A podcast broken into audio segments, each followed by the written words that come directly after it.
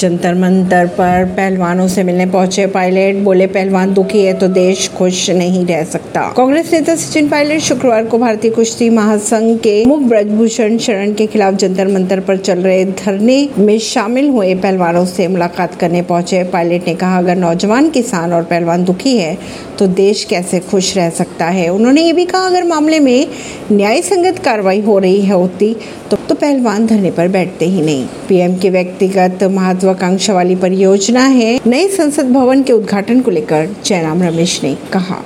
कांग्रेस नेता जयराम रमेश ने 28 मई को नए संसद भवन के होने वाले उद्घाटन को लेकर कहा कि अब प्रधानमंत्री नरेंद्र मोदी की व्यक्तिगत महत्वाकांक्षा वाली परियोजना है।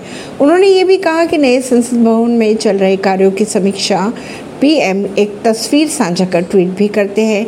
ऐसी ही खबरों को जानने के लिए जुड़े रहिए जनता से रिश्ता पॉडकास्ट से, परवीन दिल्ली से।